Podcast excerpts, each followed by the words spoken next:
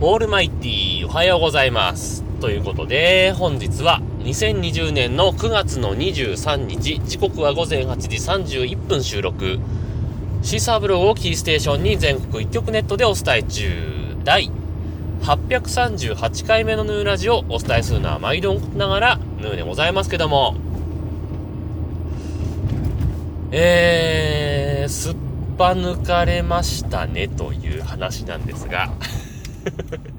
えー、少し前の回でね、えー、新しい仮面ライダーシリーズが始まりましたよって話をしたと思うんですけども、えー、ついこの間ですよね、始まったのが。9月の頭6日ぐらいだったと思うんですけども、えー、早速ですね、すっぱ抜かれましたよ。いやー、ちょっと早すぎるというか、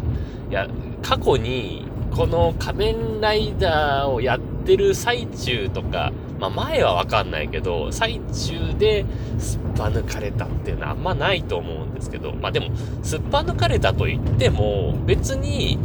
あの、その記事のタイトルからしたら別に大したことはないわけですよ。あの、ざっくり言うとね、週刊文春で、えっ、ー、と、そのね、主人公の、えー、仮面ライダーセーバーの神山東馬役の、えっ、ー、とね、内藤、な、何さんだっけ？内藤修一郎さんかな？えー、だと思うんですけども、えー、まあ、タイトル的にはね、えー、熱愛お泊まりみたいな感じで、えー、美人 YouTuber の自宅へみたいな感じのタイトルで、えっ、ー、と、まあ、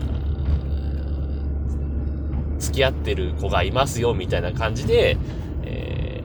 ー、記事になってたんですけども、まあね、あの、ざっくり説明すると、まあ、ペアラックの帽子をね、えー、それぞれのインスタグラムに上げていたいだとかですね、まあ、彼女のマンションに通ってるだとかですね、まあ、でも別に、まあ、言ったってね、その、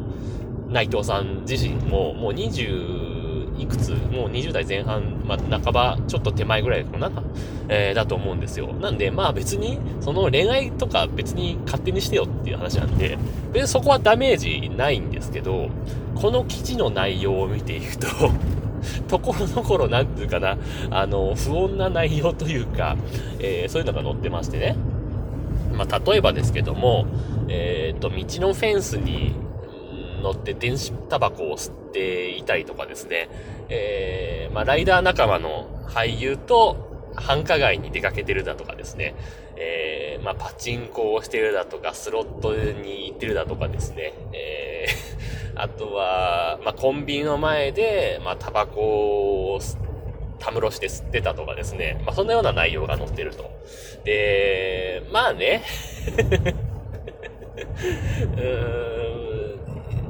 その恋愛に関してはいいんですけど、この辺の話になってくるとさ、やっぱりこう子供向けの特撮をやってるという時点で、やっぱりあまりイメージ良くないじゃない。まあタバコはね、人それぞれまあ嗜好品っていうのもあるし、まあマナーを守って吸ってればいいと思うんですけど、やっぱコンビニの前でたむろしてたとかさ、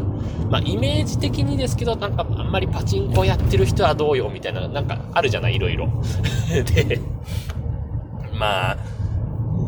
ってさ、もう、この多分仮面ライダーシリーズで言うと、多分2011年のフォーゼが40周年記念作品なんですよ。だから多分来年ぐらい多分50周年だと思うんですよね。おそらくですけど。なんで その節目の直前にこんなこと書かれちゃっていいのっていうのが少し不安なところじゃないですか。まあ、でもね、やっぱりこうね、NHK のさ、E テレのお母さんと一緒の、例えばですけど、歌のお兄さんお姉さん、体操のお兄さんお姉さんみたいに、なんかさ、いろいろ、あのー、市民から見られてるから、清く正しく美しくみたいなさ、なんかさ、そんな規律みたいのがあるっていう話じゃないですか。まあそこまでとは言わないけれども、せめてその、ね、ライダーの役が決まったとなった。あとはせめて、その期間中だけでも、もうその後はもう最悪、ね、お薬とかじゃなきゃ何でもいいですよ。お薬とか、えー、っと、ね、えー、少女にわいせつ行為したとか、じゃなければ全然いいと思うんですけど、うん、やっぱりさ、あのー、まあ、メインターゲットとしては、えー幼稚園、保育園、まあ、小学校低学年ぐらいの男の子が、まあメインターゲットにはなってるわけですけど、えー、さらにそのお父さんとか、まあ言ってみれば、物買うのは正直お母さんがまあどちらかというと多分ね、財布の紐握ってるのはお母さんが多いわけよ。で、まあこれからね、クリスマス商戦とか始まってくるわけじゃない。まだグッズとかあんま出てないけれども、多分12月の、えー、上旬で何かドドドッと何か出てくるはずなんですよ。そのタイミングでこれ出されちゃうとっていうね、バンダイとしてもたなかなか 厳しいところはあると思うんですけどね。まあでもまあね、まあ、今回のこの記事は置いといて、なんつうかな、今回の仮面ライダーの変身アイテム？がね、これがまたね、微妙なんですよ。微妙なんですよ。この記事抜きにして、なんかね、ちょっと微妙なのよ。というかね、まあ、その仮面ライダーセーバー始まった頃にちょっと説明したと思うんですけど、あの、ベルトにね、あの、ワンダーライドブックっていうのをセットして、そのベルトに刺さってる剣を抜くと、えー、そのワンダーライドブックっていうのが開いて変身すると。まあ、こういう流れになってるんですけども、まあ、その、ね、変身アイテムって、まあ、歴代のね、仮面ライダーでもいくつか、まあ、いくつかというか、まあ、平成ライダーになってからとりあえず確実に一つずつはあるわけですよ。で、例えばですけど、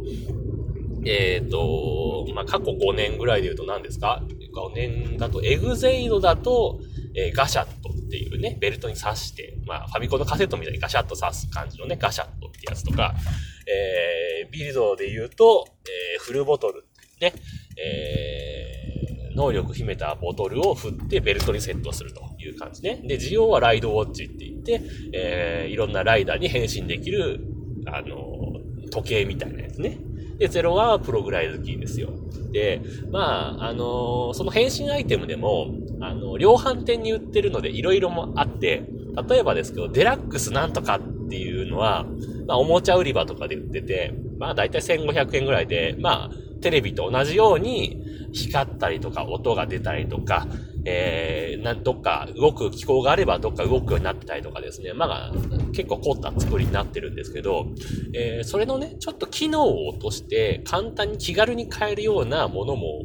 合わせて売るんですよ。えー、食玩って言ってあの、スーパーのお菓子売り場に売ってるような、あの、おもちゃが入ってさ、ラムネとかガムとかが一個だけ入ってるような、あの、お、お菓子あるじゃない？えー、お菓子というか、おもちゃというか、えー、どっちがメインなんだって話なんですけど、まあ、そういうのあるじゃない？で、ある程度機能を絞っているんですけどね、今回のその食玩に入っている、えー、ワンダーライドブックがね、非常に残念なのよ。なんかね、たまたまこの間子供が、えー、自分の知らない間になんか自分のお小遣いで買ったとか言って、あの ワンダーライドブックの、えー、ライオン戦記かな？青いやつを、まあ、買ってて、えー、ちょっと残念がって、強がって、音出ないのでもいいもんとか言いながら、ちょっと強がってたんですけど、まあね、例えばその過去振り返るとね、えー、エグゼイドのガシャットの食玩のガシャットは、本来は光るんですけど、えっ、ー、と、食玩の場合は光らないけど、まあ、一応音は出るやつなのね。で、えー、ビルドの場合だと、えっ、ー、と、本来は、あのー、まあ、シャカシャカ振るので、えっ、と、シャカシャカ音が出て、中の、なんか水みたいな液体みたいなのが上下するっていう仕組みがあるんだけど、あの、食玩の場合は上下しないけど、一応、シャカシャカ音はするわけよ。で、さらに、えっ、と、ジオはね、結構よくできてて、えっ、と、上のボタンを押して回転させて変身するんですけど、上のボタンは、あの、押せないようになって、バネが入ってなくて押せないようになってるんですけど、で、まあ、光らないけど、一応、変身音というか、そういうのはちゃんと鳴るようになってるわけ。で、前作の01もプログライズキーっていうのが、えっ、ー、と、本来はデラックスの場合は光るんだけど、えー、食玩の場合は光らないけど、とりあえずそのプログライズキーの回転する部分と、えー、電子音はちゃんと出るわけよ。で、今回の仮面ライダーセイバーのワンダーライドブック、えー、これがね、非常に残念なのよ、食玩版が。デラックスはね、多分いいと思うんですけど、ちなみにデラックスの場合は、えー、っと、そのワンダーライドブックっていうのを、えー、っと、ベルトにセットして剣を抜くと、パカッと開いて、えっ、ー、と、ストーリーを読み上げるようになってるね。電子音で。読み上げて、えっ、ー、と、まあ中に、まあ紙じゃないけど、なんか、ストーリーの内容が、え、それぞれワンダーライドブックっていう物語が入ってるんですけど、物語の内容が書かれてたりとかするんですけども、この食玩のワンダーライドブック、まあ400円なんですけど、まず、まあ開くは開くだけなんですよ。開くんだけど、音が出ないし、中にストーリーはないし、何が楽しいのって ええっていう。だから、あの、過去、まあ、エグゼイドから遡って、その前、まあ、ゴーストはちょっとは自分知らないんだけど、エグゼイド、ビルド、ジオウ、ゼロワンと全部何かしら音が出たのに、セイバーのアイテムは音が出ないの。この残念感がね、もうベルトがないと全然、デラックスのね、変身ベルトがないと全然楽しめない、えー、形になってまして、これはなんか子供を悲しむなーっていう、ちょっとね、ちょっと寂しげな顔が見えてね。でね、まあ今回のまあ、変身アイテムもそうなんですけど、ベルトもベルトでね、まあ、剣がセットになっててさ、やっぱさ、棒状のものを持ってるっていうのはさ、子供はめちゃくちゃ危ないわけよ。うちの子供とかもめちゃくちゃ刺してくるわけよ。まだ持ってないけどね。棒状のものを持てば叩く、刺すっていう動作をするんで、まあ、でもね、持ち家、え、意見屋だったらまあいいと思うんですけど、あのー、賃貸住宅とかさ、穴開けられたら困るとかやっぱあるわけじゃない。まあそうなってくるとなかなかそのベルトもね、ちょっと買いにくいよねっていうのがあるわけですよ。うん、それがね、なかなか、あのー、難しいな。ベルト買うのもちょっと、はばかられるなというかね。まあ、あのー、過去にも、過去にもというか、まあ、例えばこれまでの 5, 5作品の中でも、まあ、剣みたいなアイテムって、まあ出てきてはいるんですけど、まあその中で、まあ、なんつうかな、あの、ベルトとセットではなかったので、そんなにね、あの、個別に変えたんで、まあ、親としては、その、剣を買うかっていう選択はできたわけよ。だけど今回はもうベルトとセットなんで、もう絶対、ベルトを買ったらその剣がついてくるみたいな状況なので、それがね、なかなか難しいなとは思うんですけどね。はい。というわけで、えー、職場についてしまいましたんで、今日はこの辺で、あ、ちょっと待って、その前に、あの、ハッシュタグ付きツイートいただいてますんで、えー、それをご紹介してから終わりにしたいと思います。えー、というわけでですね、ポトフさんからですね、いただいております。はい。というわけでですね、えっ、ー、と、ブレーカーのアプリから、えー、ハートマークをつけてツイートをいただいて、さらにですね、えー、合わせて、えー、いつもハッシュタグをつけてないけど読まれるの巻ということでもツイートいただいてました。